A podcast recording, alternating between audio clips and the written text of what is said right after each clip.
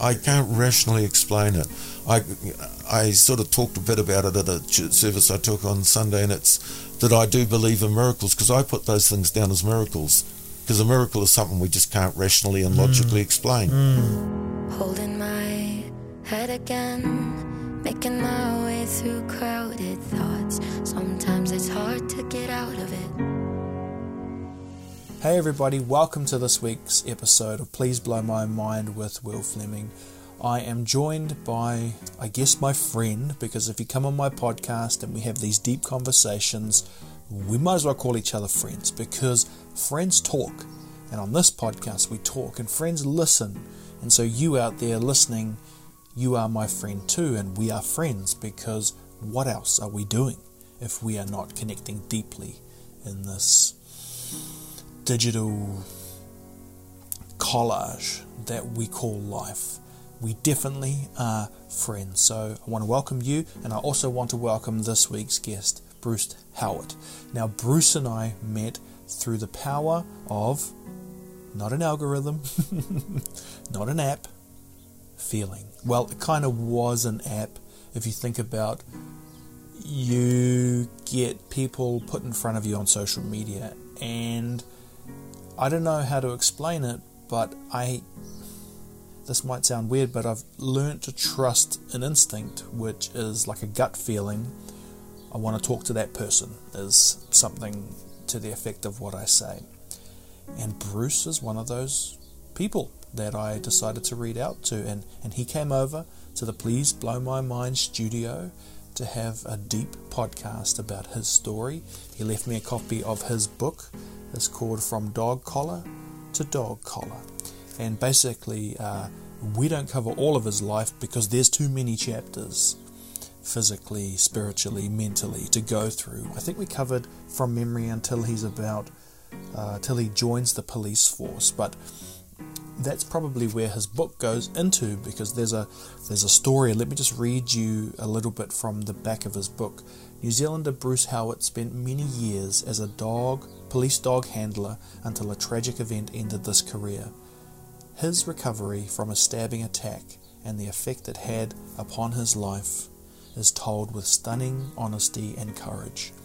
And it's in that nature that um, well, we dive deep into his story and, and the ins and outs of life, and it's totally um, a reflection of where I believe many of our journeys are. Where do we fit in this fantasy of life? It is a tricky one and one that. Uh, who knows if there's a real answer, but look, we'll, if, if there is, we'll find it together because that seems to be the only way we get things done is when we work together. So, yeah, I want to thank Bruce uh, for joining me on the podcast and telling a bit of his story, well, at least up to about the age of 20. And so we've got more um, podcasting to do together. We are currently in the, the COVID lockdowns here in Aotearoa, here in New Zealand. And um, who knows when we will be able to catch up in physical form again. But uh, as in the tradition of this podcast, the people I meet just before the lockdowns come in, um, they end up playing key roles in my thinking and my journey, and so I want to like thumbs up to that. And and and this podcast goes a lot into this idea of um, mystery and what it means to have mysterious moments. And it's not so easy in today's world of facts, figures, algorithms to kind of explain that. So let's hope this is an entertaining but also enlightening um, conversation for us all. Just before we kick off with this week's podcast, I do want to give a small plug to the company that I and my friend Gareth run called Manava Breathing, M A N A V A. Manava Breathing specializes in working with people on slow nasal breathing to bring functional breathing, meaning having a stronger respiratory system, but also to focus on the power of using breathing techniques to induce calm, especially during anxiety filled times. Now, we do have a product that we are selling, and I'd like to plug that quickly. So, it's called MyoTape.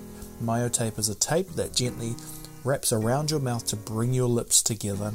And what this does is it promotes nasal breathing.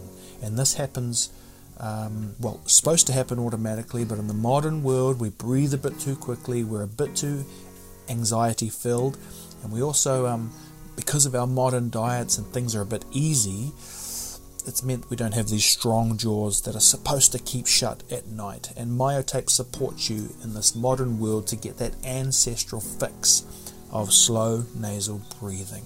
So Myotape you can find by simply jumping on the Manava Breathing Instagram page and clicking on the Shopify link if you want to try out some Myotape. So that'd be cool. You're supporting Kiwi, you're supporting local, and you're supporting this podcast and beyond. Okay, team, let's get into this week's episode featuring the awesome Bruce Howard. Thank you, brother, for blowing my mind, and thank you all for blowing my mind. Bringing out the fight, yeah, bring on all the lightning. Cause I'm looking for a hero, look inside the mirror. I find oh, carry the hurt when it gets too hard. Pick it up, dust it off, and I fall down 11, I get up 12, don't need nobody else. Yeah, I can save myself. Bruce, all the way come to the studio to have a yarn. What a privilege for me to host you. You, you've got a story, my friend. Got a few thousand stories. Look, um, I guess I would like to just tell the audience a little bit about how we connected, and it hasn't been that long. That's the world we live in. Yes. But I said to you when I first met you that I get a bit of a gut feeling when I, um, I don't know what it is. Like I want to talk to that person. That's how I can articulate it. But I've learned to trust that. Yes. And I, I don't really understand what's going on there. It feels a little bit like, well, I don't know. Maybe we could talk about that in your story if, if there is these moments where you have to trust your gut. But anyway, you came over and we had a wonderful chat, you know, off camera and off microphone and, um, you know, just, I guess, have a mutual understanding that, you know, there's something there to be explored. And uh, so I just want to thank you, first of all, man, for taking a punt on a weirdo who sends sent, a, sent an both- email to you. Both weirdos sit on each chair, I think. But um, look, I want to go right back to the beginning, if you don't mind. Where, where, whereabouts are you from originally? That's a complicated story.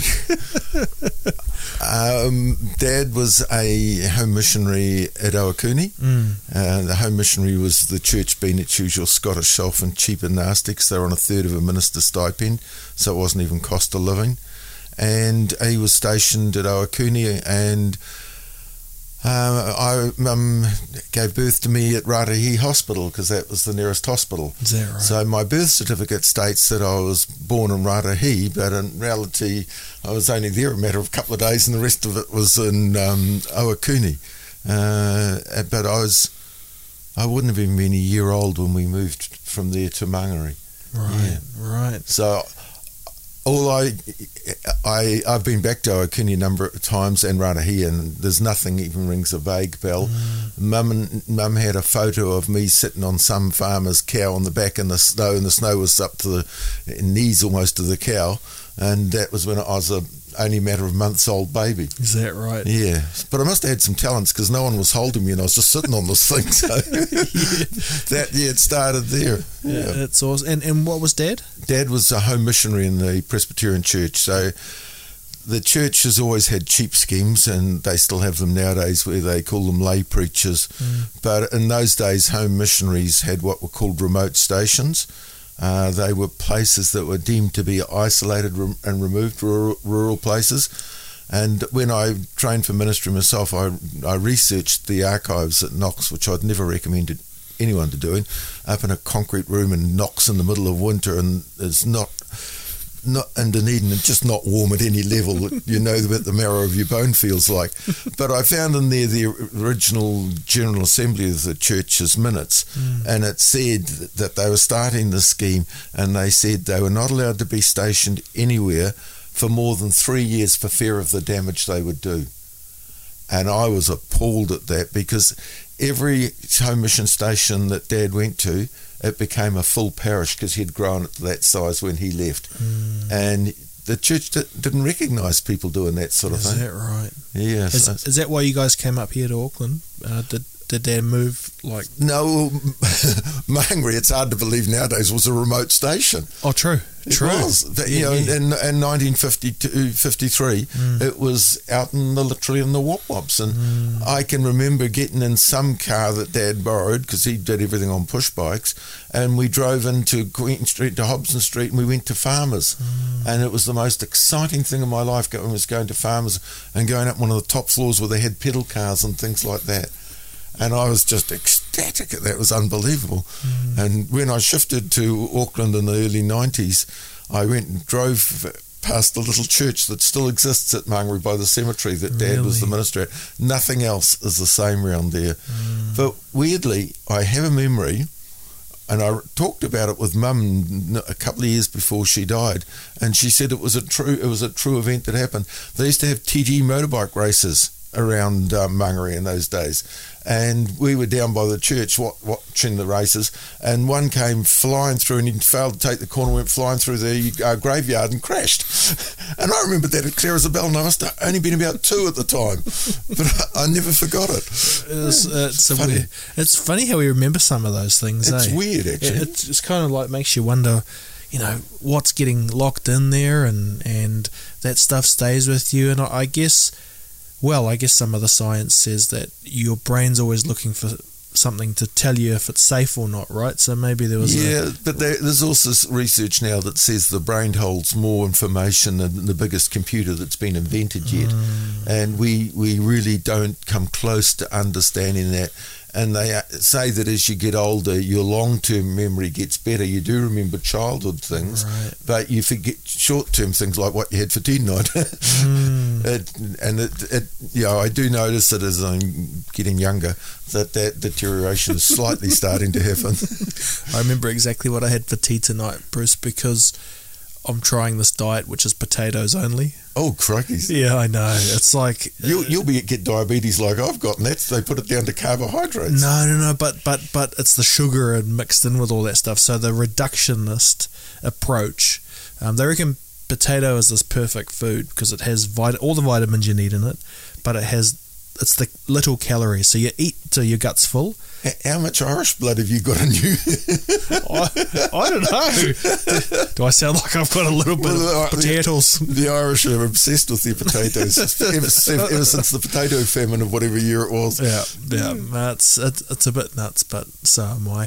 So, so, um, I guess what I'm interested is you talked about, um, you know, you guys being in these small towns and whatnot, Yes. and is it would it be fair to say that the role your dad was playing was kind of like what you know today it's like Ministry of Health is in there with all of these different kind of it's kind of like we've outsourced our well-being to the government. You know, they Yes. have to look after everything from you know schooling to do you enough food to how do you feel about yourself mentally, physically, spiritually, and is that something that the churches kind of ran for communities? Very much so. The- Right. The, the, the churches had a major role and they were at the hub of many communities. Mm. Um, people didn't go to church for um, religious reasons, often they went for community.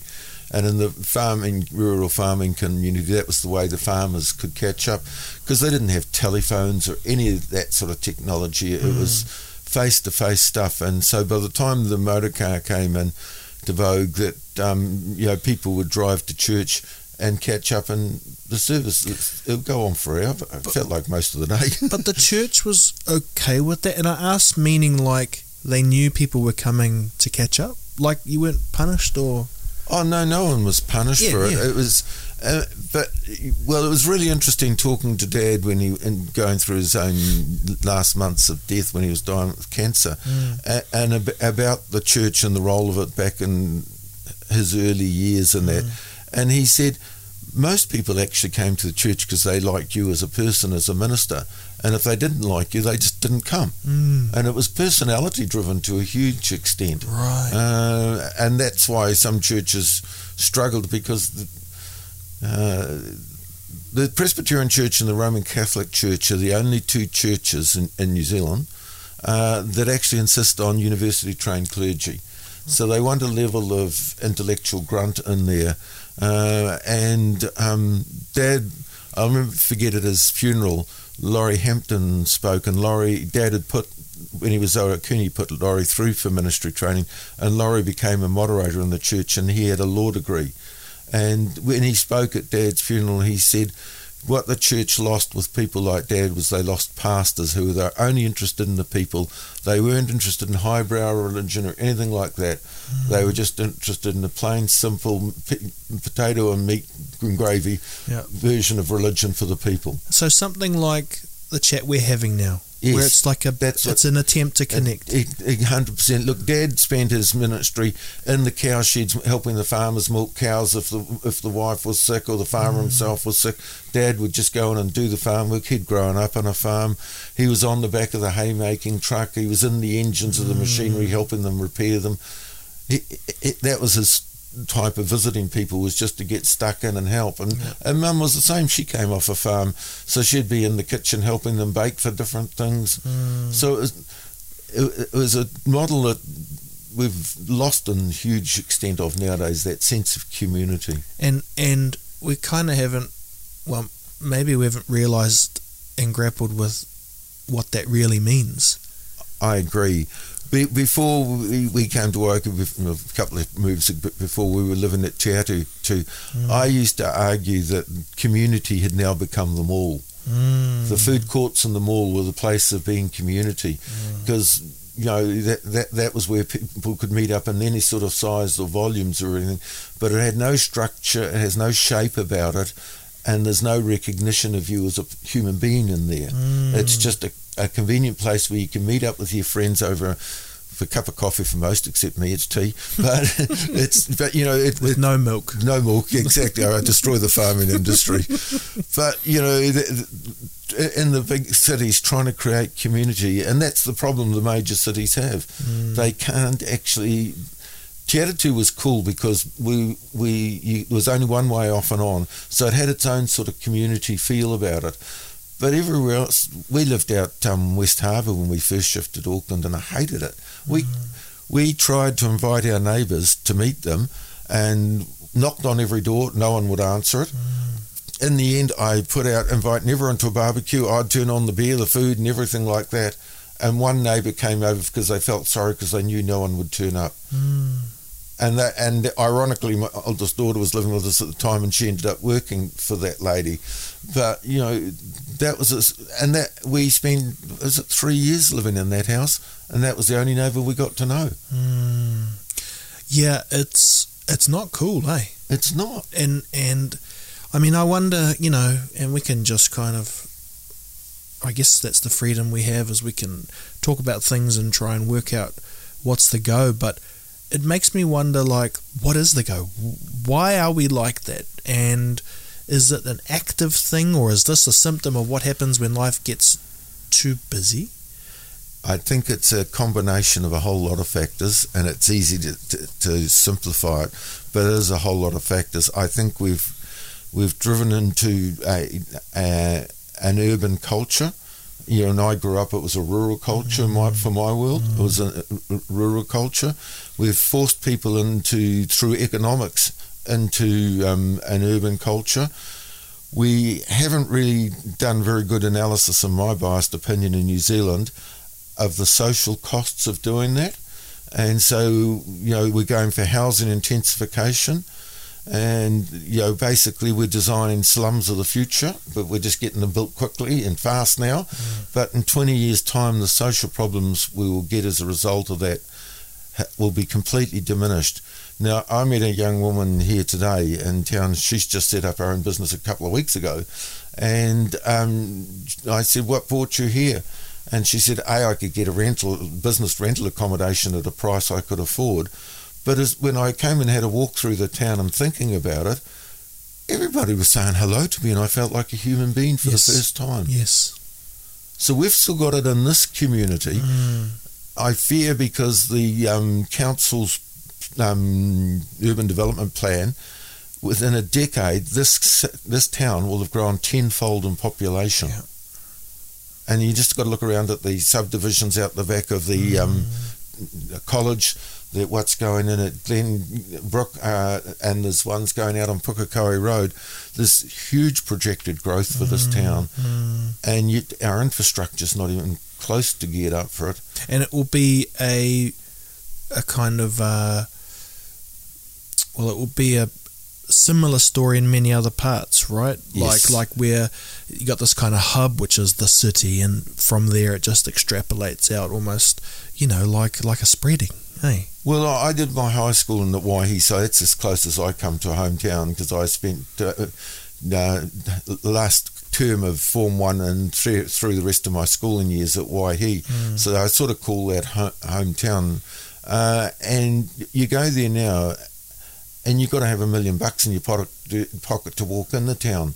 And it was an old gold mining town when we were there, and you you buy a blooming house for about ten quid almost when we shifted there, mm. and now it's a million dollars. And the township itself is no different in size to when I was there as a kid, and yet they they've got more than tenfold population. is that right? So everything just leans on itself. and- Yeah, and we've Yeah. Ne- we've never geared New Zealand for this speed of growth. Mm. Um, whether it's a good or healthy thing, you know, we can argue black and blue over that. Mm. Uh, I I reminisce of the old days when you, you could, you know, I used to ride a bike from Waihi through the um, Karangahake Gorge to go to Paeroa to work for a photographer Is in school holidays, Wow. and it was perfectly safe. I'd hate driving my car through there now for the I danger. know. You Yeah. know, that's that, just the change in one lifetime. It's just So you guys were in Mangere and then you moved down towards Waihi? no, no. We went from Mangere. Where the heck do we go after Mangere? It's a scratch remember. We went to Whakatane. Yep. Yes. We, So dad as well, another three year move? now wait a minute. Let me get my, my calculations here right. No, we went to we went from Mangere to ha- was it to Mangere to Hamilton? No, it must have been to Whakatane because I started school at Whakatane Yeah. and then we shifted from there. Mum and dad, because they abolished the home missionary scheme then, and dad was told he had to go to, to university uh, to get qualified to go into the theological training. And um, so dad, mum and dad went first to Whakatane and they were the managers of what's called the Māori Boys Hostel in Hinemoa Street. And um, I had wonderful memories of our time there, loved it. And um, then that was then the church then decided because that they'd abolished the scheme and then they decided they'd made a mistake that they'd try and get some of the home missionaries trained and that, dad and Bob Middleplatz who was a, a helper were the only two that succeeded in going through to ordination but we went to Hamilton because Waikato University was just starting. It wasn't a university. Yeah. it was, I think it was a teacher's college or something. I can't remember what it was. Uh, I was too little to remember. Um, and so he, he was to go to university, but in the caring way, he had a family of four and he had to, we- we were putting a rental, had a rental property that they had to get themselves a commercial residential property that they had to pay then market rents for. So dad had to work full time and try and do studies for a guy who was not even slightly academic. And of course, he just he couldn't pass a single thing, and um, it was it was a sad time, but for him. Uh, and Mum had to go out to work. She was working, which was quite contrary to their both their belief systems. And um, yeah, I can remember as a um, five six year old went to Vardon Road School, and we were what was in the what what was then at Te Rapa. It's right in the thriving metropolis where our house was, um, and townships area now. But we uh, it, it was something like about a three, and not joking, it was about a three mile walk to walk from home to school. Uh, and and back again each day, and you know, in those days the peat swamps hadn't been drained, and the fogs were that heavy. As even as a little tacky, you couldn't see your own feet, and so you had to walk along the side of the road, and you, you'd feel the edge of the road and the, the thing to try and make sure you were on the path to get to school. Is that right? And you know, it was it was a long day, and I would come home at the end of the day. You know, I was the first one home as a six-year-old, and I had to open up the house, and if there was one to get the fire going, so that the cold range could go so we could eat dinner. Mm. And, you know, it was our life, it was our reality. We didn't didn't get upset about it, but I, it must have been hard on mum and dad that, Yeah. that, that that was not their plan for their kids. Yeah, well, you know, it's almost like what you're talking about too when you were this little boy is you're kind of building resilience too, right? And 100%. learning how to um, and look, I guess the other thing about that is it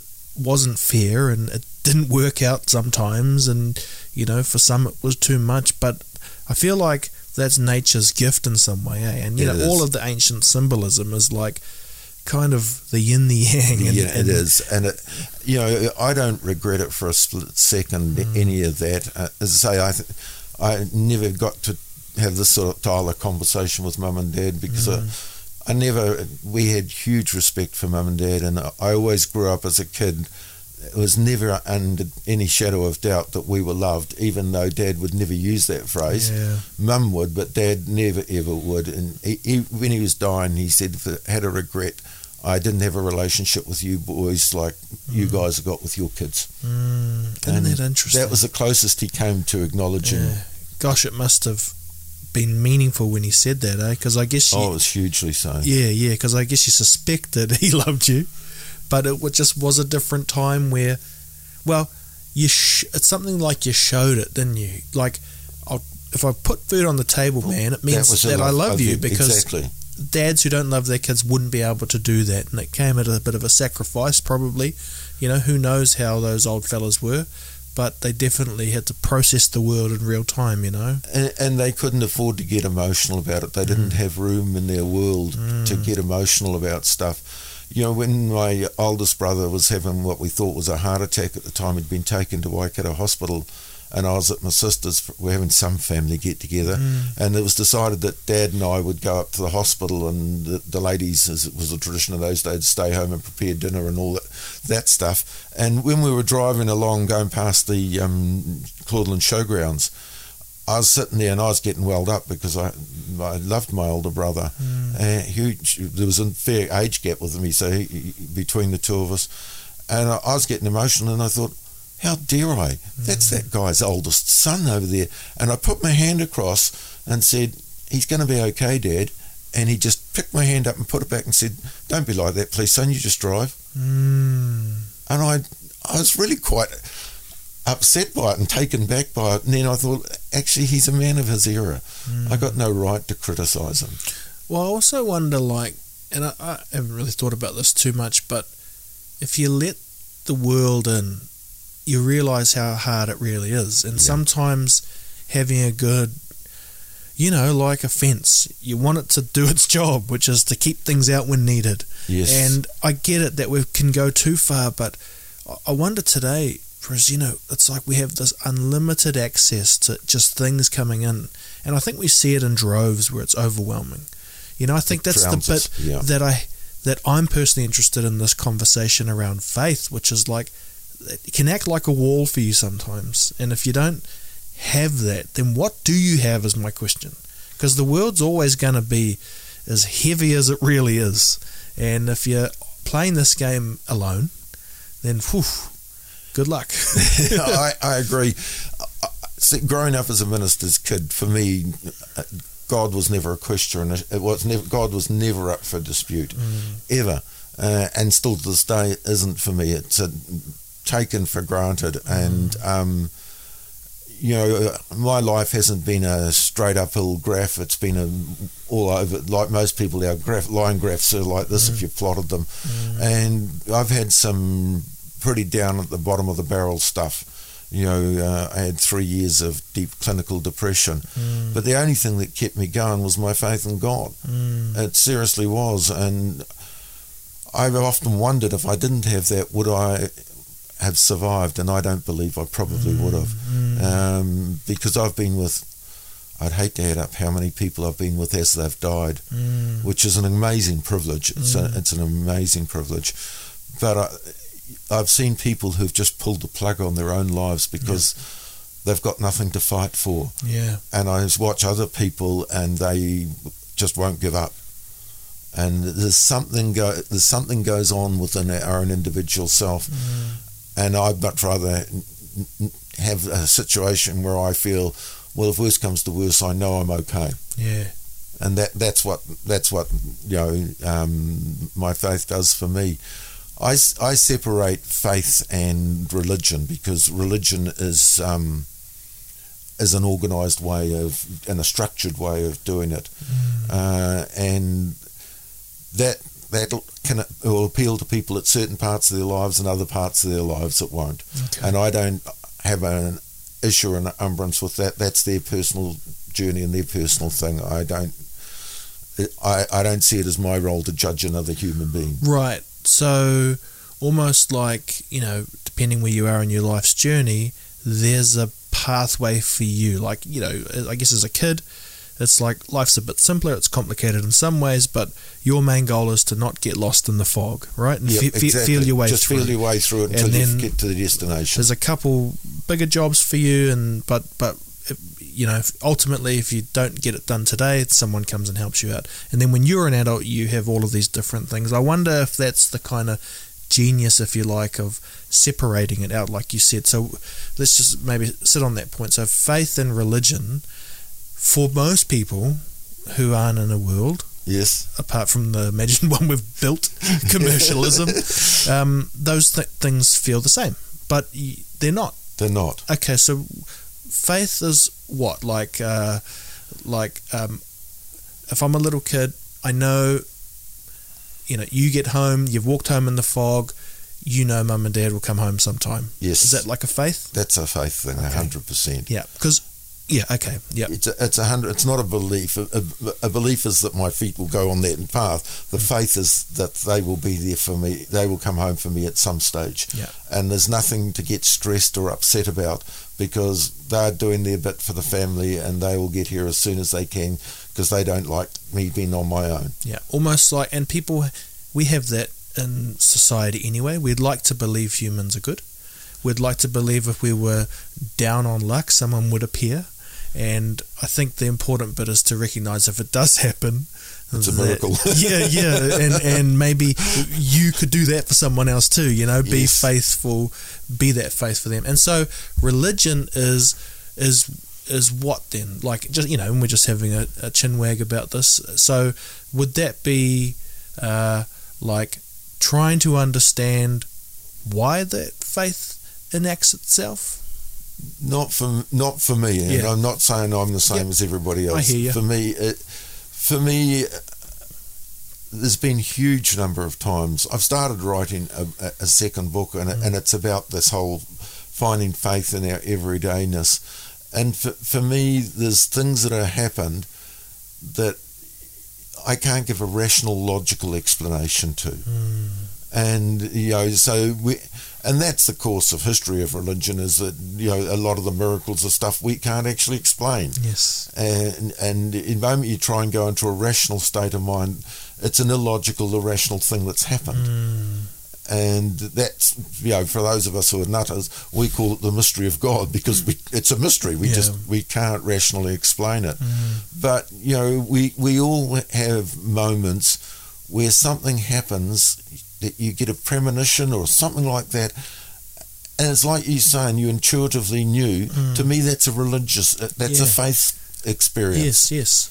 those sort of things I take for granted because they happen not really they happen frequently Mm. that I end up at something and you say afterwards and say how the heck did that happen around me just now and it's because for me there's someone guiding me and, and is there for me Mm. that um, if you applied the rational mind and the logical mind, you'd say, let's put me in a uh, psychiatric hospital Yes. because I've lost my marbles. well, it, it is in that genre, really, isn't Mm. it? It is. You know, we, we just, there's so much that goes on for some of us. Uh, you know, and, and I've got a um, incredible woman I work with, at, uh, well, she's at Waiuku Family Support, and we have these amazing, rich conversations because she she's gone to work and told her partner in the morning what's going to happen that day, and it happens like that, and Wow. yet there was no way of knowing it. And I have days like that, Mm. and you know that you just things ha- happen, and you just sit there and say, why did I go t- turn left instead of right. Mm. I'd gone there intending to turn right, and I turned left, and I walked into this. Mm, And you know, I did years in the police, and and that was part of my spookiness. And a number of my colleagues talked about how I was spooky to go out with. I remember there was a policewoman in Hamilton. She'd get in the patrol car with me and say, "And what the hell are we going to be dealing with tonight?" mm. And I'd just laugh and tell her two or three things, and yeah, yeah. She'd say, "How did you know that?" I said, "What?" She said, "You told us, and they all happened." I don't know. They just did, just did, and and that's that's a faith question, and it's um, I as I can't rationally explain it. I I sort of talked a bit about it at a service I took on Sunday, and it's that I do believe in miracles because I put those things down as miracles. Because a miracle is something we just can't rationally and logically explain. Mm. Well, I've been trying to process. Like I had a guest here the other week, Cameron Sorry, He's, uh, um, I think, a Catholic chap from Pookie, and he came out here because I feel like I'm just bringing the churches to me until I, I like find it. a way. I'm just going to like sit, if No, you're going to it's sit in the chair, and we were talking about this idea like. Uh, like if everyone turned up at church on Sunday, it wouldn't work. There's too many people, you know. So there's this idea. I was like, I was trying to work through that, and I was like, well, maybe, maybe that's okay because as long as there's pockets, it works like Wi-Fi. There's a bunch of people coming together to radiate these thoughts, and I wonder if that's the religious aspect that will manifest our gut feelings into something that might radiate out and affect, you know, in a in a in a you know cause and effect energy kind of way. Well, you know, if if you were on a deserted on an island on your own, decent sized island on your own, Mm. You don't have rules and regulations. It's how you want it to do. Bring another person in, you still don't need them.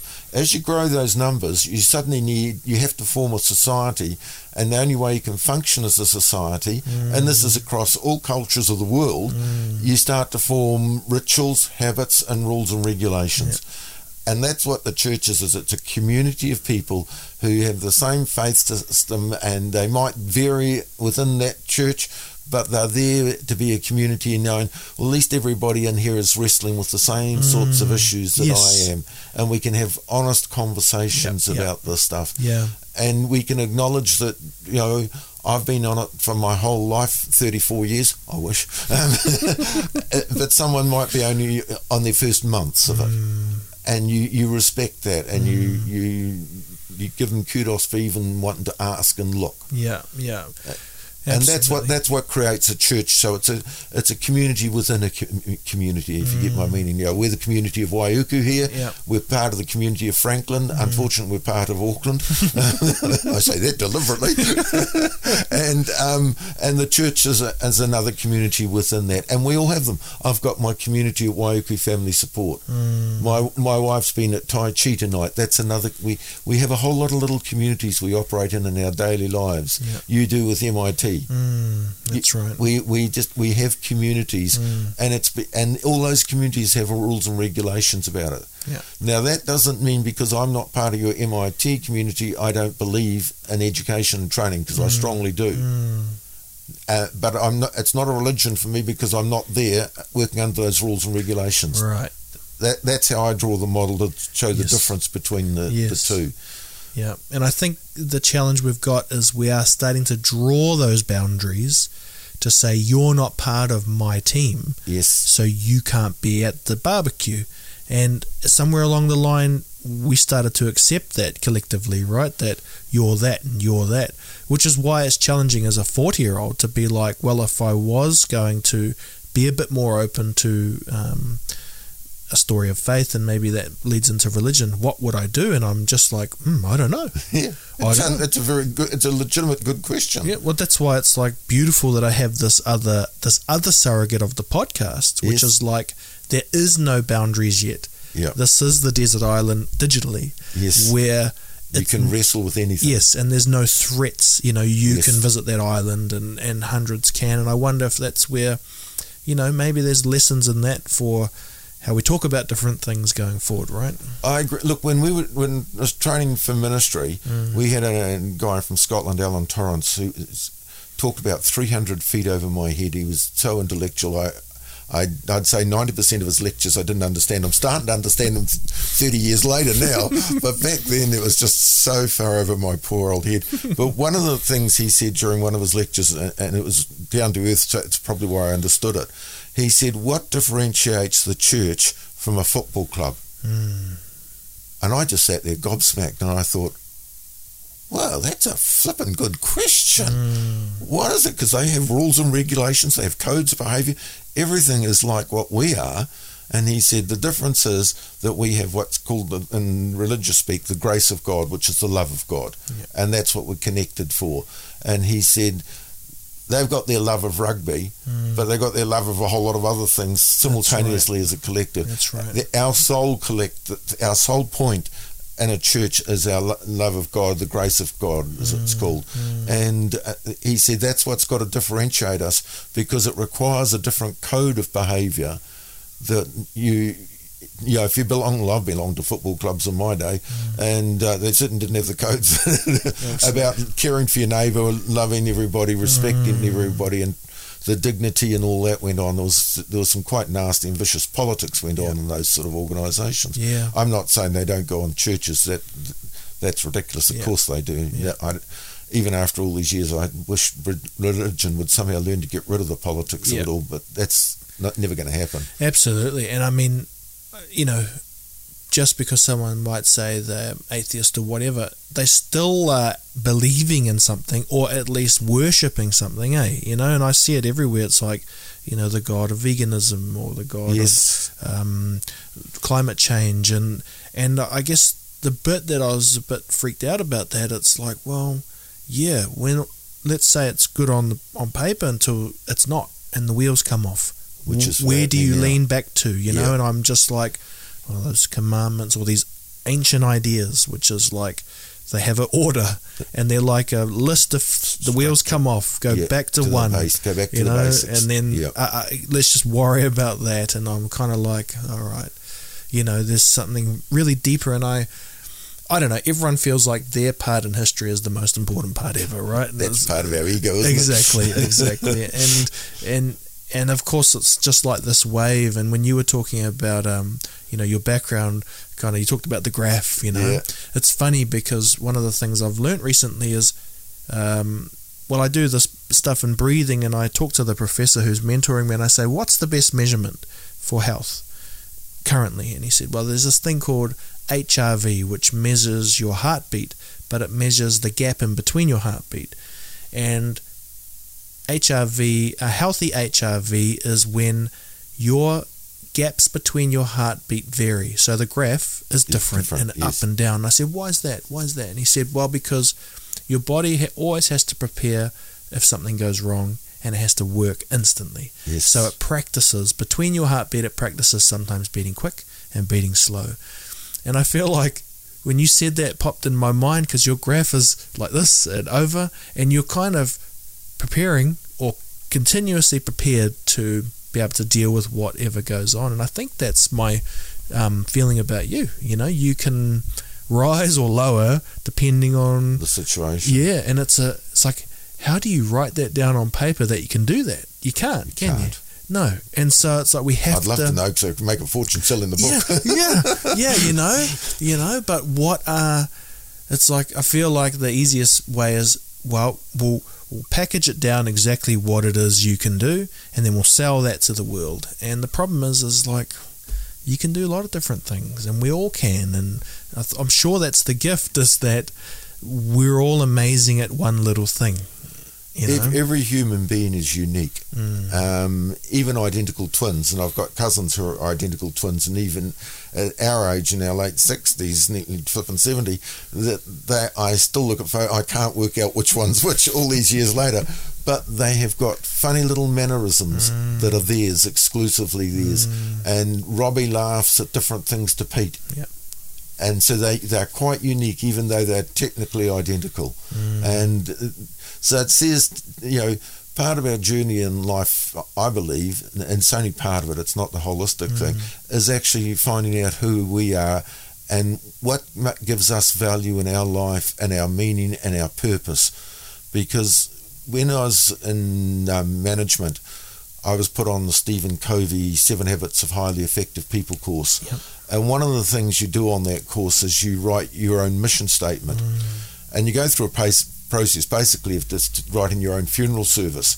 So you come out with this mission statement, and the objective then is to live your life that people will have no choice but to describe your mission statement from your actions from then on through. So you actually have some purpose and focus as to where you're going. Now, I did mine, um, I found it today on something, it's 24 years ago I wrote it. And right? I go and revisit it every year, minimum once a year, and I've never changed even a comma in it all that these right? years.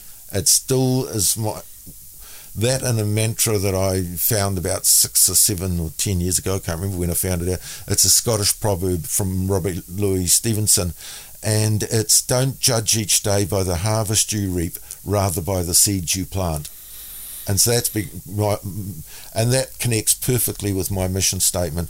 What what seeds am I planting to grow healthy things for the future mm, generations? Mm. So when you take on a philosophy like that, the damaging of the planet is just grossly unacceptable. Mm. You know, we we were gifted a planet that had pristine water in it in this country. You know, I grew up with you.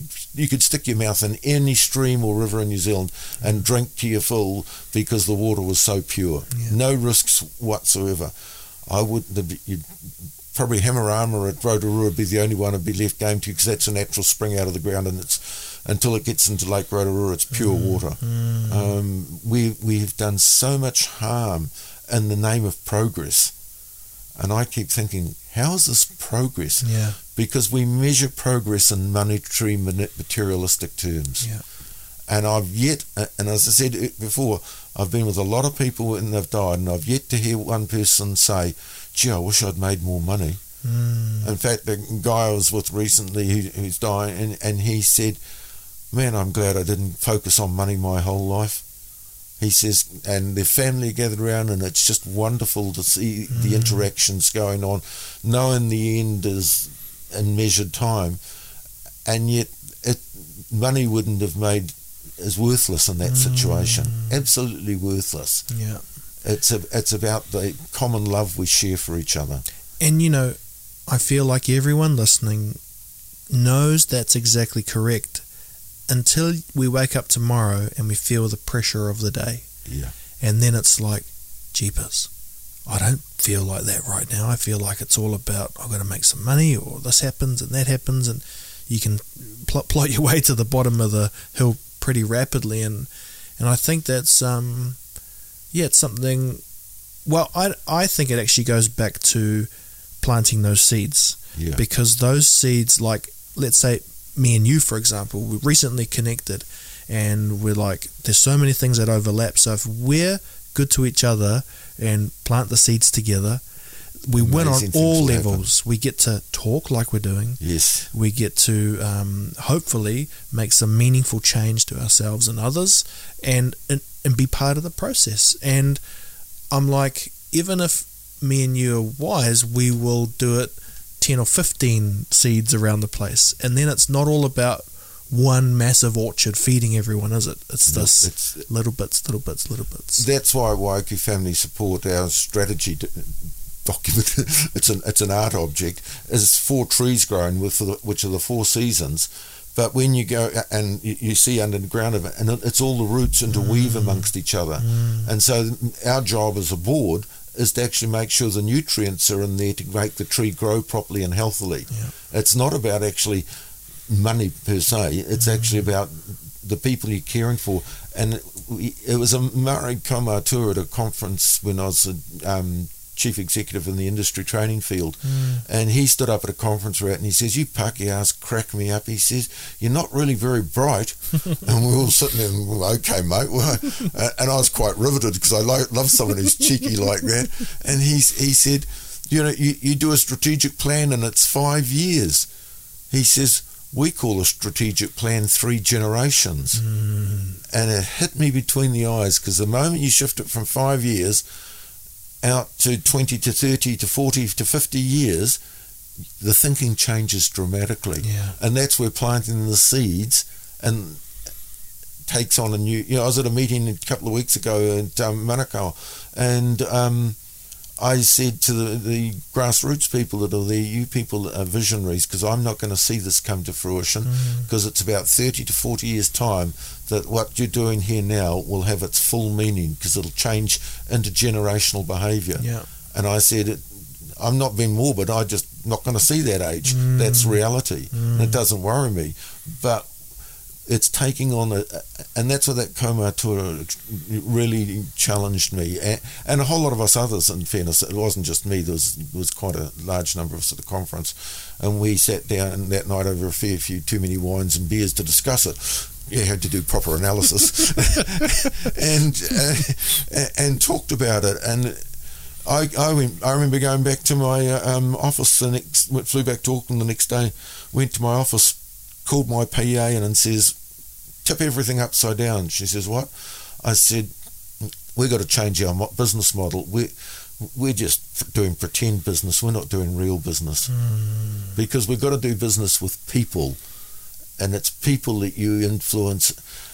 You know, you've been shaped by people to make you like you are sitting here. Yeah. Same here. It's you know, technology is a tool that people have made. I, don't get me wrong. I, I love technology, and I spend a heck of a lot of my day on it, playing with it, and doing things. And I'm anything but, uh, you know, I don't want us to go back to being in caves and clubbing each other. Yeah. Uh, but e- equally, it's actually a, the relationship with people is the most important thing. Well, and also, you know, talking about religion again, religion can be the surrogate for a thousand year plan. And then you can just get busy. Like I was just thinking when you were talking about that, the government's role is to challenge each other short term, isn't it? You're wrong, you're wrong. But they've taken on the role of the long term plan as well, which maybe in some instances is okay, but not well being. That's supposed to be outsourced to a bigger power, maybe. Well, that's part of the dilemma that the country's feeling at the moment. They've got a government that's actually saying, no, we're going to go on a journey of what we believe is right for the long term good of the country, not just for an election cycle or two. Right.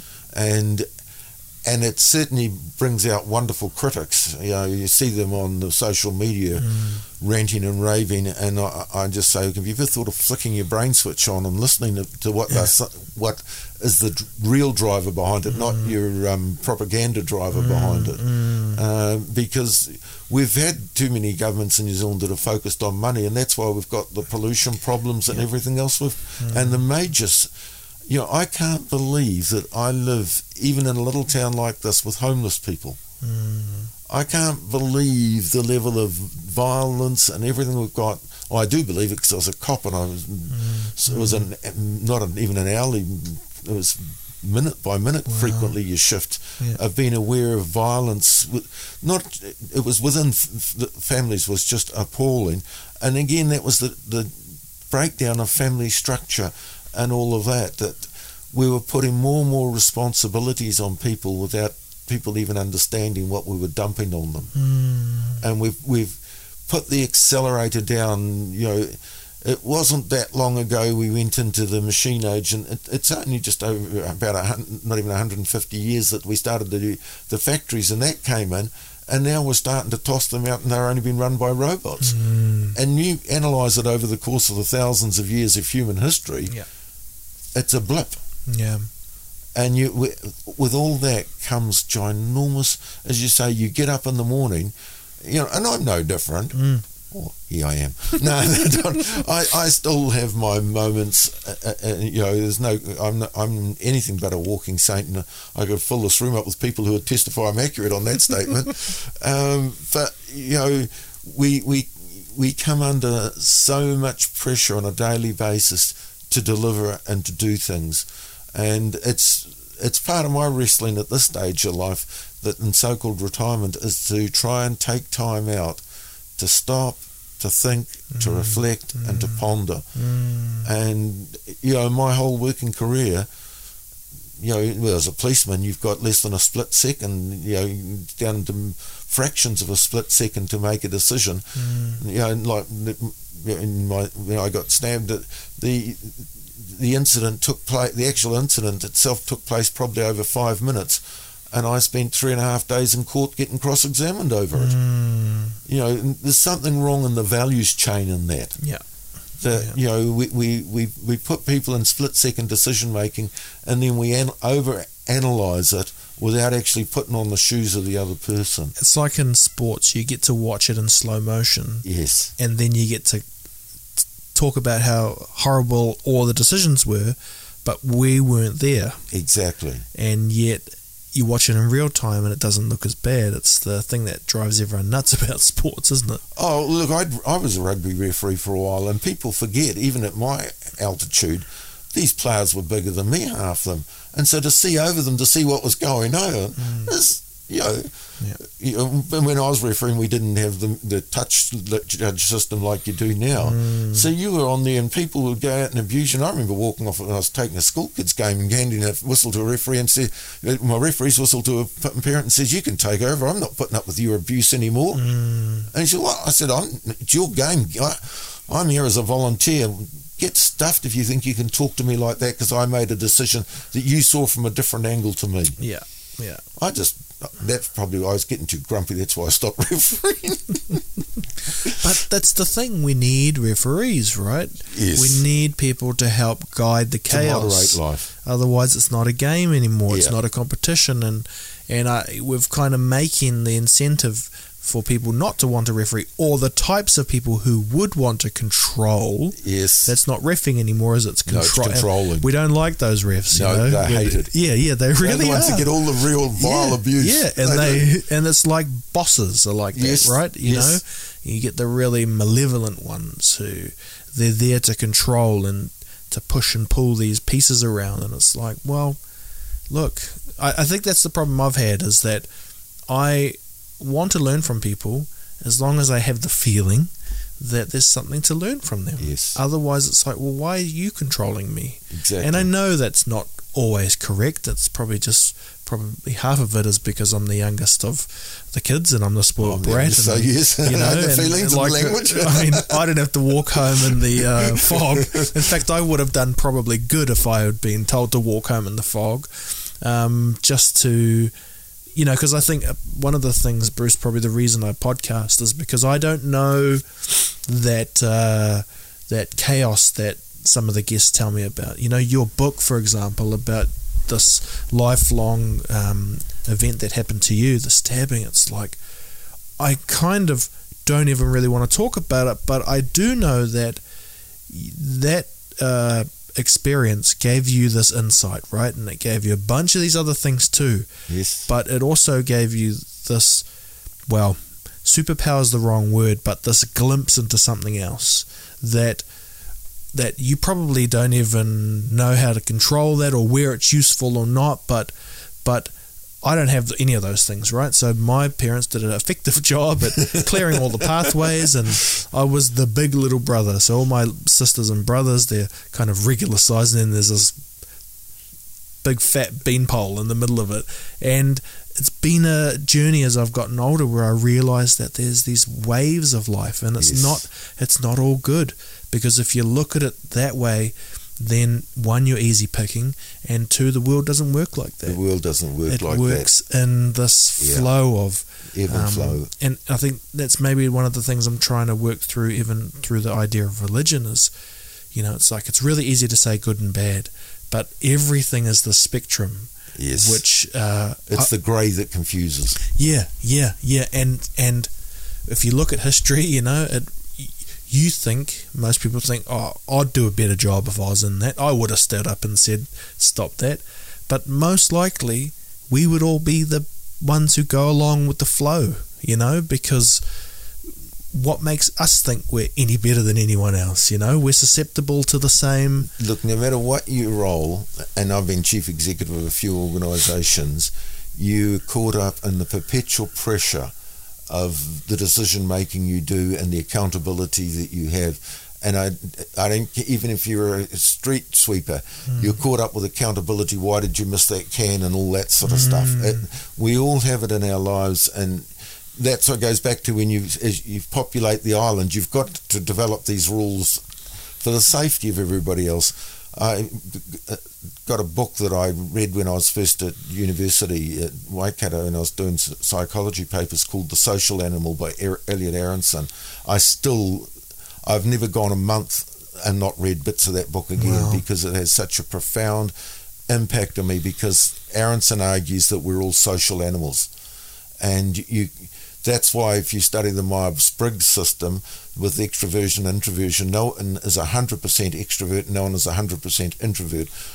We're, we're a blend of all mm. these other, it's just how much of the, the blend you are as to what you operate like. Mm. But you, um, we need social interaction.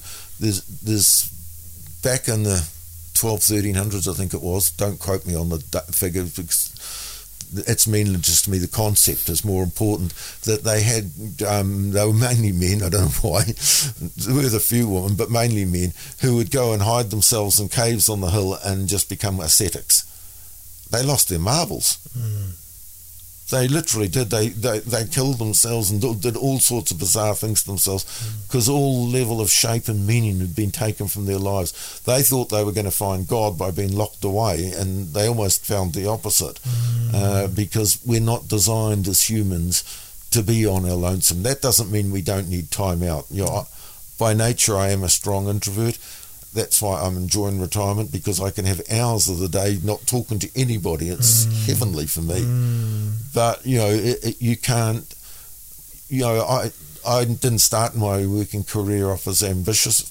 Um, well, I was in the police. I wanted to be a dog handler, and that was as high as I ever wanted to go. and in the police rank structure, the dog had more privilege than we did. but um, uh, it wasn't until afterwards, and it actually was when I was at parish minister that I suddenly thought, well, when I finished with this parish, do I just go and do the same again? Mm. And that's when I started to wrestle with a whole lot of internal stuff. And for me, I believe it was God saying, no, your ministry is not to be like that. And mm. I believe I was called out to go and, and experience and discover what it's like to be ambitious, what it's like to um, become a chief executive and it was back being like a cop in courtroom. You go to a board meeting and there's you there as the chief executive and there's 12 board members around grilling you for X period of time over every little decision you've made. Mm. The difference was that as a policeman, I had a millisecond to make a decision. As a chief executive, I had time to make a decision. Mm. And a, a very wise manager, she was a lot younger than me, one of my managers, and she said to me one time, Bruce, if it's a big decision, go home and sleep on it. And I said, What? She says, Go home and sleep on it. As soon as you wake up in the morning, the answer that's in your head is the correct one. Wow. It was incredibly profound, and it's so true. Mm. All these years later, it's so true. You go home and you, you torment yourself, sleep. No, go to sleep, and wake up and the answer is right. If you torment yourself, you'll have a bad night's sleep, and everyone will get of you during the day. so you you you discipline yourself into having a good quality night's sleep, mm. and then you get up and and the answer's there. And I, every time I adhered to that, I never never came under difficulty or scrutiny for the decision you made. Isn't it amazing though that you know this this tool that you're talking about is you know it's just a person you met along this random somewhat random maybe not journey. And and now you get to pass that on. But let's say for example we didn't catch up tonight and we didn't record this it might not get out. And that's the kind of interesting bit of life right? Like these things need to get out. These this, little this is the privilege of being a minister because we get to do things called sermons. Mm. and um, my sermons are um, probably 30 40% what's called biblical commentary and then the rest is actually the real life experiences and and sharing those sorts of stories uh, mm. and, and, they're not just all my stories because you talk to people and you hear stories and you protect people's privacy but you share someone's stories during that and say this is this person experienced this and that actually makes sense mm. of that Bible reading sort of thing. Mm, Bruce, one of the things I've been thinking about with religion is um, there seems to be like kind of ev- evolution's the wrong word, but the you know the the changing of things. We're always um, kind of upgrading, or you know, you change something and it, it means something else, and that seems to happen throughout time, right? Like yes, horses were once the vehicle and feet before that, and Yes. you know now it's like getting to the stage of a self-driving car. Is is there that story in religion? And I guess why I ask that is, um, does it need to be what it needs to be when it needs to be? Do you know what I mean by that, mate? Yeah, I do. It's, it's intriguing how you worded it. It's um, Well, yeah. quite quite It neat. was accident. the church has been a reflection of change in the same speed as society. Uh, if you, you know, going back in biblical terms, pre-Jesus through all the Old Testament stuff, the, it was about the, the Old Testament is the journey of the children of Israel, and it's a, it's a story of them. They were believed they were chosen by God to be the chosen people, mm. and it, it and if you read it in the context of what it's about, it's a journey of a bunch of people wrestling with what is this person called we call now called God. It was Yahweh, Elohim, or Jehovah, mm. depending on which tribe of Israel you belong to as to what name you use to refer to God. Um, and we've we modernised it by putting everything in the English language and weakened a heck of a lot of it, in my biased opinion Yeah. because words have multiple meanings, and some group of people, for their own po- political agenda, chose that particular meaning. Yeah. Uh, but it was sort of going along okay up until World War Two. Uh, World War Two is really interesting. I did papers at, uh, in my BTL. I did church history in, BC, in my Bachelor of Theology, and in World War Two is when it started to really change noticeably, and the political influence. You know, I saw photos of um, churches in Nazi Germany with the swastika flag hanging over the altar. And to me, that was so, so, so offensive. And so now, from from studying that, nationalism has no place in a church, in my opinion. That's my interpretation and bias. Uh, and but the the church after World War Two, society started to revolutionise because we, we went into the manufacturing era and mass production and all of this. And the churches did it for a wee bit. Globally, a guy called Billy Graham, you know, he had a huge influence on the churches here in New Zealand. You know, my dad was a total fanatic for him, and he. I remember get, being taken to Western Springs as a little fella, and Western Springs was overflowing with people changing to God, and it was supermarket type mass production mm. Christianity. And Dad would be spinning in his grave if he heard me saying that now. But that, when you sit back and look at it, that's actually what it was in reality. And so we, you know, we've now gone into technology, and you know, we're holding Zoom services mm. occasionally, and that is a huge challenge to us leading the services. As to how do you keep the awe and the mystery of God through technology without changing it into entertainment? Mm. and society's gone down. You know, that's all sport is. Sport is just pure entertainment. Yeah. Some of them treat it like a religion, but it's mm. actually an entertainment.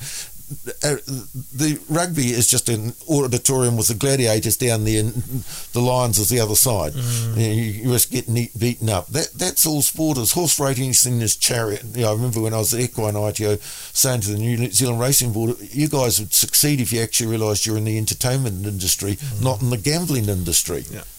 And I was, you know, I just about got crucifixion without resurrection for saying it, but it's true that that that's what sport is, and we've elaborated these people into idols, and um, we've lost some values in society when these idols are, are young people in their early twenties, and we know from research that the brain doesn't actually start to really settle down till your late twenties, early thirties.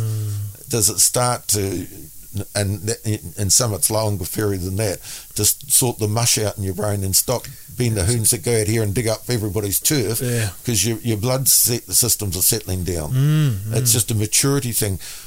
You know, in ancient times, that was done with horses. Exactly the same as the kids behaving now.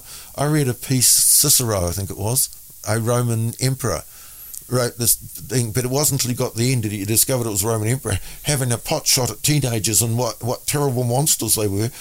And you'd have thought it was written in this day and age. And it was written th- thousands of years ago, Absolutely. about 3,000 years ago, it was Yeah. written. So it, you know, it, it's all. But we, what's changed is the evolution and speed of technology, because you know when I was hooning around, and my definition of hooning around as a young guy in a car, the cars were struggling to get to 40, 50 miles an hour. Mm. You know, so, but nowadays they're in cars that are, do close to 200 k's an hour, and their brains aren't actually designed to change, adjust to that speed. Yeah. And we don't train them to adjust to that speed. Yeah. The only ones we do are your Scott McLaughlin's. He's a hero in my opinion. but you know that that the interesting thing is, you know, I remember watching an interview of young Scotty McLaughlin. And he says, "Oh heck no! When I get in my private car, I don't want to speed. I'd do that on the track." And yet, as a society, we haven't comprehended That's right. the shift and things, mm. and that's where the churches have been left behind at the moment, because we're, we're wanting to be back in the 1950s at a whole range of levels, mm. and yet we're in the 2020s, and society has moved dramatically from the 1950s. It's it's a totally different world, mm. and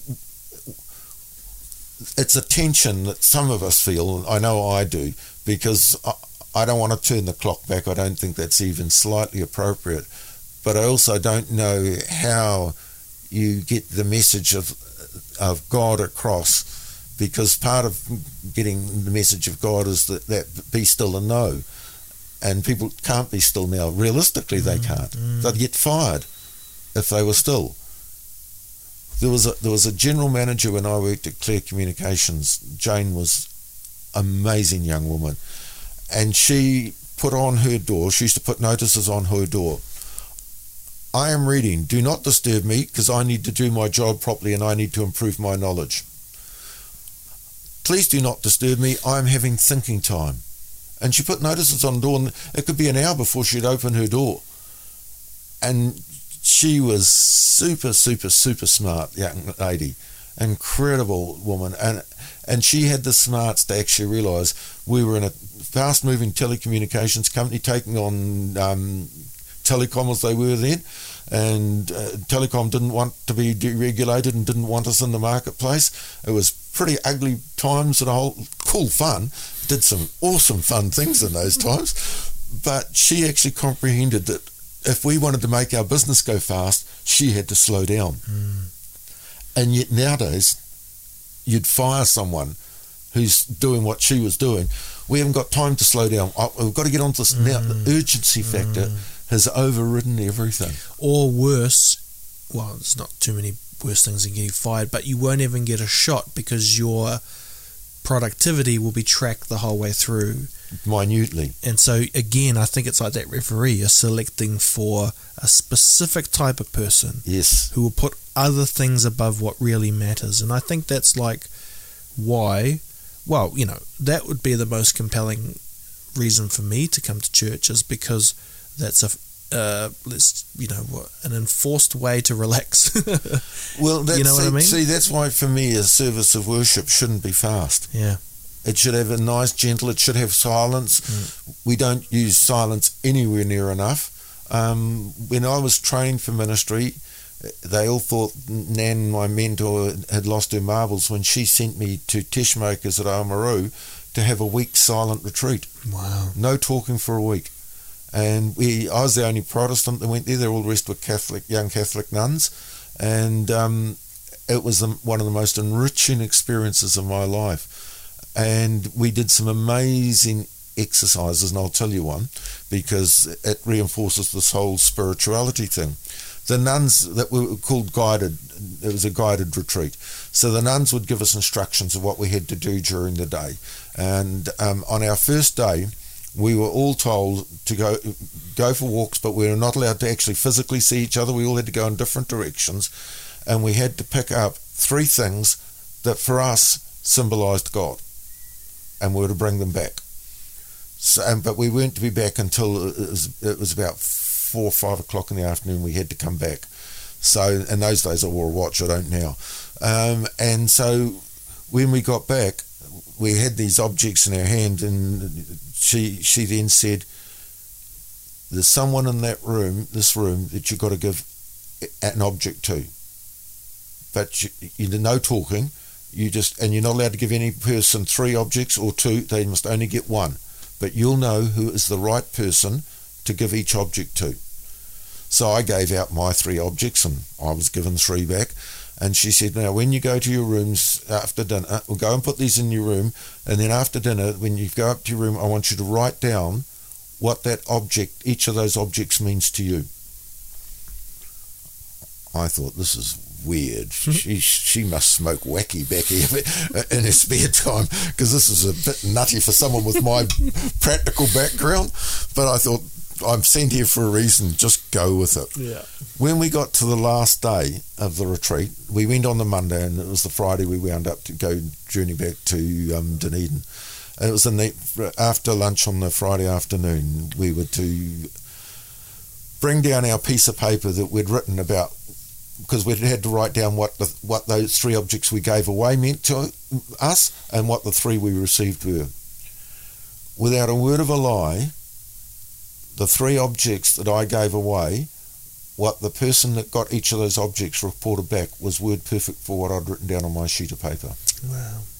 And the same applied with the ones that vice versa. And not a word had been spoken. And that's when I realized the mystery and awe of God. And there was no speaking. And I thought, I've, I've actually been in a huge privilege to go through this and interestingly, I've take I've done that exercise in smaller churches. It's hard in large population churches, although I did it in, a, in my parish on Palmerston North. We had 180 at worship, and, for a church that seated 160, and I still did it there. And I just brought in buckets of objects that I'd collected around the streets and parks and everything like that. And I said to the kids to come up and take an object and give it to a person as a gift from God. And you think what why you're giving that person that gift from God, and we and we just did random samplings, and it was came out exactly the same result. That what the, what that kid was giving that, that person for, even though they didn't know the person, was exactly the same as why that what that person read into it, mm. and that's pure mystery to me. That's not rational or logical. Yeah. And well, that's why in churches we've got to learn to slow down mm. and allow space to. Because my argument is how do you hear God speaking to you if you're hmm. yakking all the time? Yeah. Yeah. Absolutely right. Yeah, there's no gaps. Yeah. So he, something may be speaking to you, you're not even going to hear it. yeah. Woo! Well, it's called Blow My Mind for a reason, Bruce. Just did that. well, see, there's a difference between hearing and listening. Mm. Hearing is a physical physiological thing. Yep, not right. uh, yeah. Uh, whereas listening is listening with comprehension and understanding what's going on, and that's that's when it shifts beyond hearing, when you actually your brain is starting to regurgitate and play with what you've heard. Mm, mm. Look, there's so many. Um, this will be part one of many, I think, with you because yeah, yeah, we're not we're only going to scratch the surface today. I think in the chronological order where why he is where we are up to. yes. Um, and and so so my, my, kind of question, and you know, we can we can do another one of these because let's not um. Oh, I mean, we could carry on too, but I want to be respectful of your time. So, at what point did you think that? Was it around that time you were thinking of police as a career? Yes. When I was at Waihi, I was because of being involved in the church, I went to Bible class Easter camps. I think they were heaven for mum and dad. They they got rid of the kid for the for four to five days and knew he'd be well looked after. but uh, we used to from Waihi to Matamata. Um, oh God, I can't remember the name of the place. It's out of Matamata. There was a church campsite there, mm. and we went there. And um, one of those Easter camps I strongly felt that God had called me into ministry, but I never told anyone. I never told anyone at the campsite. I just felt this at some stage in my life, I'm going to become a minister, but it's not the first thing that's going to happen in my life. So um, it was interesting. Again, going back to when Dad was dying, he told me when I came home from that Easter camp, he told Mum that night. He said the boy's been called into ministry while he's been away She said, how do you know? Let's get him. And she said, no, don't talk to him. He said, leave him alone. He's got to work it through himself. Insisted on it, which I, I, I thought I'd kept it well hidden secret, but I obviously hadn't. I um, when it came time to leave school, I, I didn't. I I always had school holiday jobs because we didn't have to smell of an oily rag to live off. Mm. So since I was, I think I was about ten when I started doing paper rounds and all that sort of stuff, and all the kid type stuff you do. And then when it came to leaving school, I'd been working for Wright Stephenson's, as they were called in those days. And um, Mr. Mackey, his wife went to our church. He didn't, but he, he was the manager there. He said to me, you know, you're finishing school this year, Bruce. And I said, well, yeah. And mum and dad have agreed that the fourth year and the fifth form wasn't going to be beneficial. I failed school certificates successfully three times in a row. so I don't know why I thought I was sick for a long time. and um, Mr. Mackey said, you know, what about a career with us? Mm. And I said, because they had cadetships in those days. One of the dumb things New Zealand did was kill cadetship model. Mm and uh, I was quite excited because I was quite keen to be a stock and station agent, to be honest, because I loved the outdoors. I was a hunter and fisherman. Mm. It, all made good sense to me.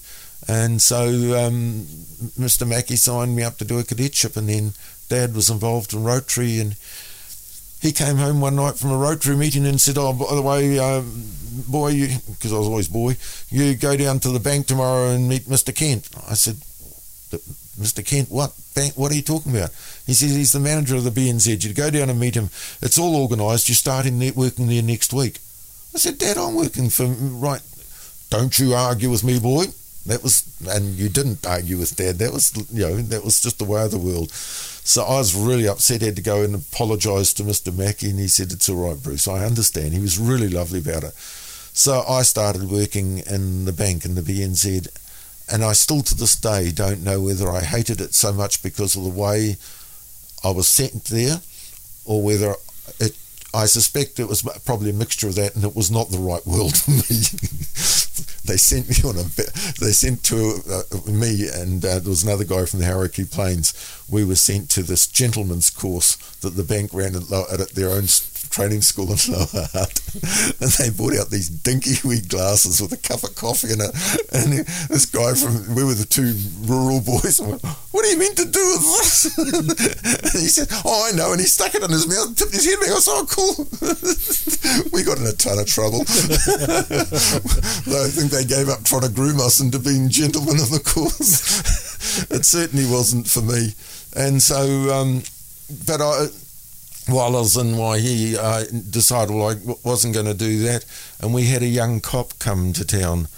And I'm not sure that I should tell this next bit publicly, um, but he had, a, he had a gorgeous looking wife, and I thought I was useless at trying to attract girls. And I thought maybe if I became a policeman, I could get a good. so that's what made me originally go down to the police station and see Sergeant Bauman, who was six foot five, six foot six Fijian guy. He was a fantastic cop, and um, met Bernie Bauman and said, "I want to become a cop." That's awesome.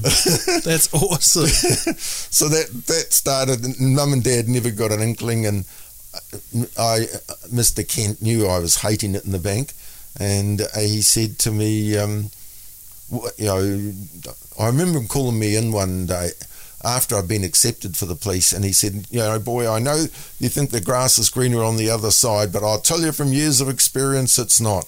I said, "Mr. Kent, if it's not a rude question, how much do you earn as the bank manager?" "What do you mean?" I said, "How much do you earn?" He says, "I'm on five thousand pounds, and I'm really proud of it to have risen to that salary." And I said, "And how old are you, Mr. Kent?" He said, "Why?"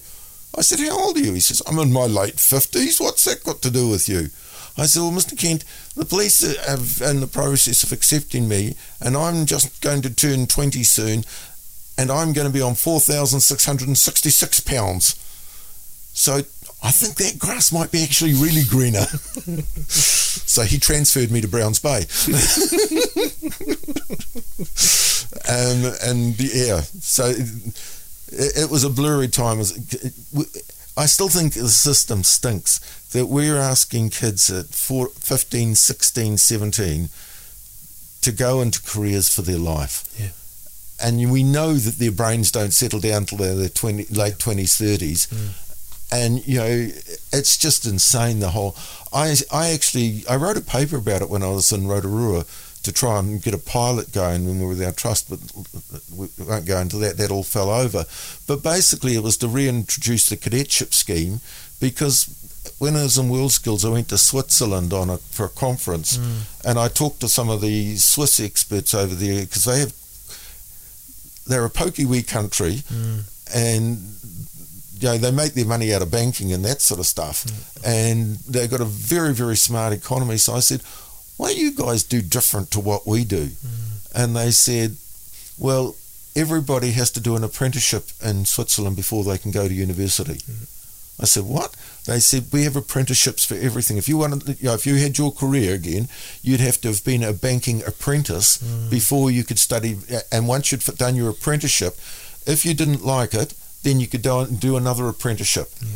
And you could do as many apprenticeships as you needed until you found the one that was right for you. And then, if you wanted to go to university in that subject, you could. Hmm.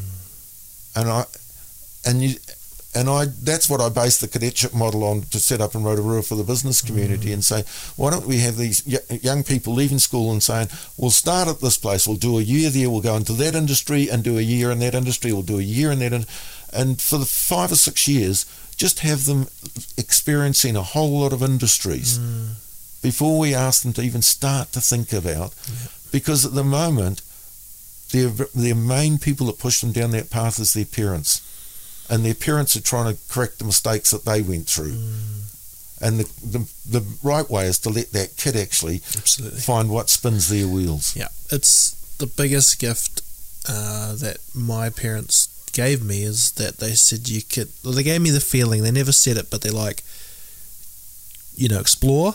There's always a Yeah. place for you. But I think like it wasn't completely right because I needed a couple kicks along the way just to say pick something because you know too many options You get leaves you stranded as well. yeah, I totally agree. You know? see, when I left school, the, the options were so limited, it wasn't yeah, funny. Yeah, yeah, and that's why I think going back to that year old man, like there's an option to carry on with, or let's say there's an option to not whinge, Yeah, and I and we're going to take it because if you could, and we might not be able to shut those gates. yeah, And I kind of think that's it's pretty brutal at some stages, and we're trying to work our way through that in modern life. But we don't have that option currently. Just to say, shut up for a minute, yeah. because you might hear something, eh? Like you're saying about your church things. Yes. You might hear something, but you've got to be able to say, shut up for a minute. if you did that today, I'd be like, oh, can't believe you talked to me like that. How dare you? I'll a complaint. Oh, yeah, yeah, yeah, well, that yeah, yeah, yeah. That's what goes on nowadays. Mm, and so there's something really that that that's that area I think we should explore more as we go through whatever we're going to get up to. Is like, you know, yes, it's about creating content and having a voice, but it's also knowing when to turn that voice off. And um, yeah, there's something really well. I, I think it's interesting, and I think there's a gap for um, us to explore that. Hey, well, before we wrap up this first part, if you're Yes. okay, Yeah, Bruce, yes, we'll- we live in the same town, so we're not if- only walking distance apart. until you don't reply to my text messages, I'll, I'll keep asking because we're only you leading up the life story. It's you, uh, yeah, gone through the banking. You're going to earn four thousand six hundred and something, 66 66 pounds, was it? Pounds, yes. Yeah, and and uh, we'll hold it there. But um, I want to talk a little bit if we fast forward to the Waiuku family support. Yes. Now, um, you mentioned a little bit with your, uh, and I have a, a grin because you told me the story about your, you know, the um, the official document, which is a piece of art, Yes. and I love that story and about how it's the roots into weaving, and it's this idea for me that the picture really says a thousand words, a thousand word document. But for those who haven't come across the family support um, um, charity, is it? Yeah, it's a not for profit. Yeah, yeah. Can you just give me a quick little update on what it is and It's been next year is our 35th anniversary. It's been going in the town, and, and it was some people in the town, as I understand it. I obviously wasn't here; only been here three years. Uh, that had a vision that they wanted a caring community, and that the problems of this community should be dealt with by the community.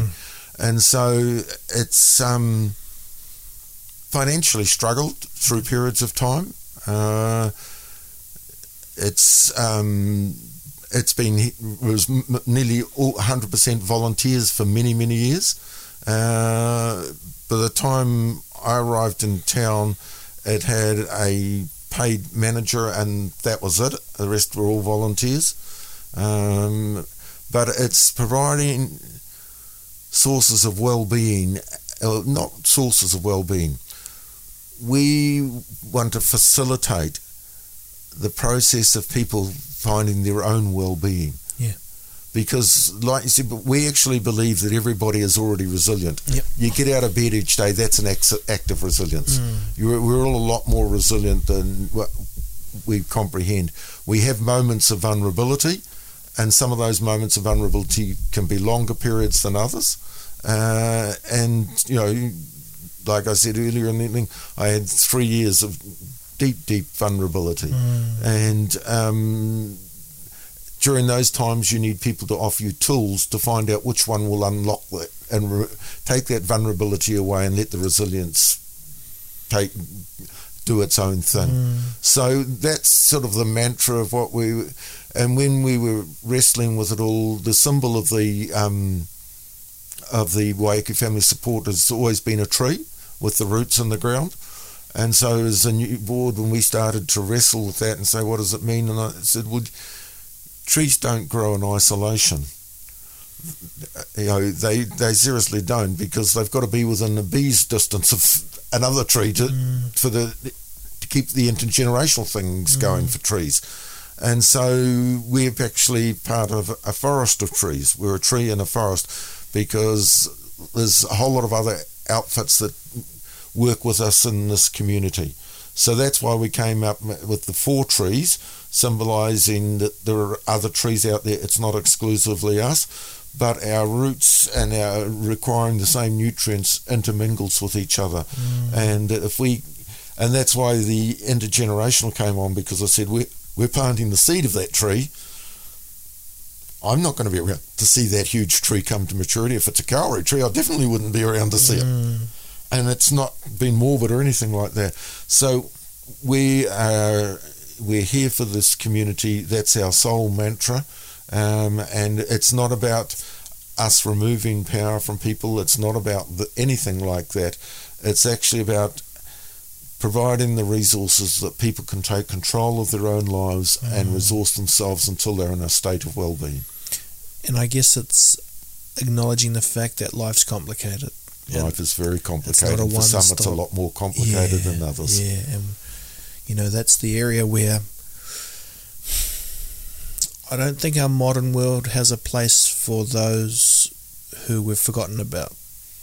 You know, But Like- they're, they're see that goes back to my Christian beliefs. Yeah. The homeless in this town are, and the meth addict that I work with, they're as important as anybody else in this Mm. town. They're human beings and deserve the dignity of being a human, treated as a human being, and a loved and cared for human being, even if they don't feel like that at times. Mm, Whew, um, awesome. And um, okay, I'll chuck up a link, and if anyone wants to check out or support the page, Yes. you know, or the you know the The, the organisation. yeah, yeah, because that's that's community, eh? You know, we can 100%. we can share and um, and maybe you know we can do a bit more of this for the community too. You know, to share our stories and you know like leave breadcrumbs so that you know I like that story you kind of talked about where you thought the police officer's wife was great looking and you thought if I was a police officer I'd get a good wife too Yeah. and and sometimes it is that simple where you have these concepts where of course it doesn't make sense on paper but it gave you enough to think to get you I could aim for you know Yeah. it's a, it's a worthy reason to be a Richie McCaw you know not to try and treat that person like a god No. but maybe I could be an All Black so I could have a you know good looking wife you know something Yeah, like that eh, you know and or I could have good friends or you know it's pro- probably why I have a podcast so I can meet new people and have people you know and Yep. over 300 of these and everyone becomes my mate you know and the, we'll be the harsh reality of it all is no matter what you go into, you've got to work hard. yeah you know, the comps at Waihi, that Barry heard the cute wife. He, we, I had many a session at the station chatting with him, and he said, you know, he told me what the training school was like, and he mm. no, there was no illusions that mm. I was walking into a, a, wonderful thing. But one of my mates who went into the army, I'll never forget, he was a Welsh family, and his mother said to us one day around there, because I was going wanting to go in the police, and he was going in the army, and she said, "You two boys have got to remember one thing and one thing only." And we said, What's that, Mrs. Williams? Uniforms attract fluff. so, and sadly, there's a fair degree of truth in it. that's that's the most wisdom I think I've ever heard on this podcast. Right, Bruce, we'll wrap it there yep. for this first session. Thank you, mate. You're welcome. It's been um, enjoyable. I should have read more of your book but I'm just happy that it's sitting in there waiting for me. You'll get there when the time's right. Yeah, well, hopefully we can. I want to record it for you in here. We do the audio book. Yes. I'm going to I'm gonna give you a book to my dad. He's the reader, and then I'll ask him to explain it to me. But uh, I've got you here anyway. We'll get to that. Um, okay, mate. Well, we'll catch up again soon. Awesome. Been great. Holding my head again, making my way through crowded thoughts. Sometimes it's hard to get out of it. Broke my heart in the dark. I was just trying to feel something, falling asleep to the sound of it. Always used to let you clean up the messes down on my knees. Thought I couldn't stand up on my own. Turns out sometimes you're stronger alone. Bringing out the fight, yeah, bring on all the lightning. Cause I Looking for a inside the mirror. I found one. Oh, carry the hurt when it gets too hard. Pick it up, dust it off. When I fall down 11, I get up 12. Don't need nobody else. Yeah, I can save myself. Got burned, but I learned. Our scars make us who we are. Now I'm 10 feet tall over my demons. Remind me no one's got me like myself. Yeah, I love me without any help. I'm the best thing to believe in. So I'm bringing out the yeah, bring on all the lightning. Cause I'm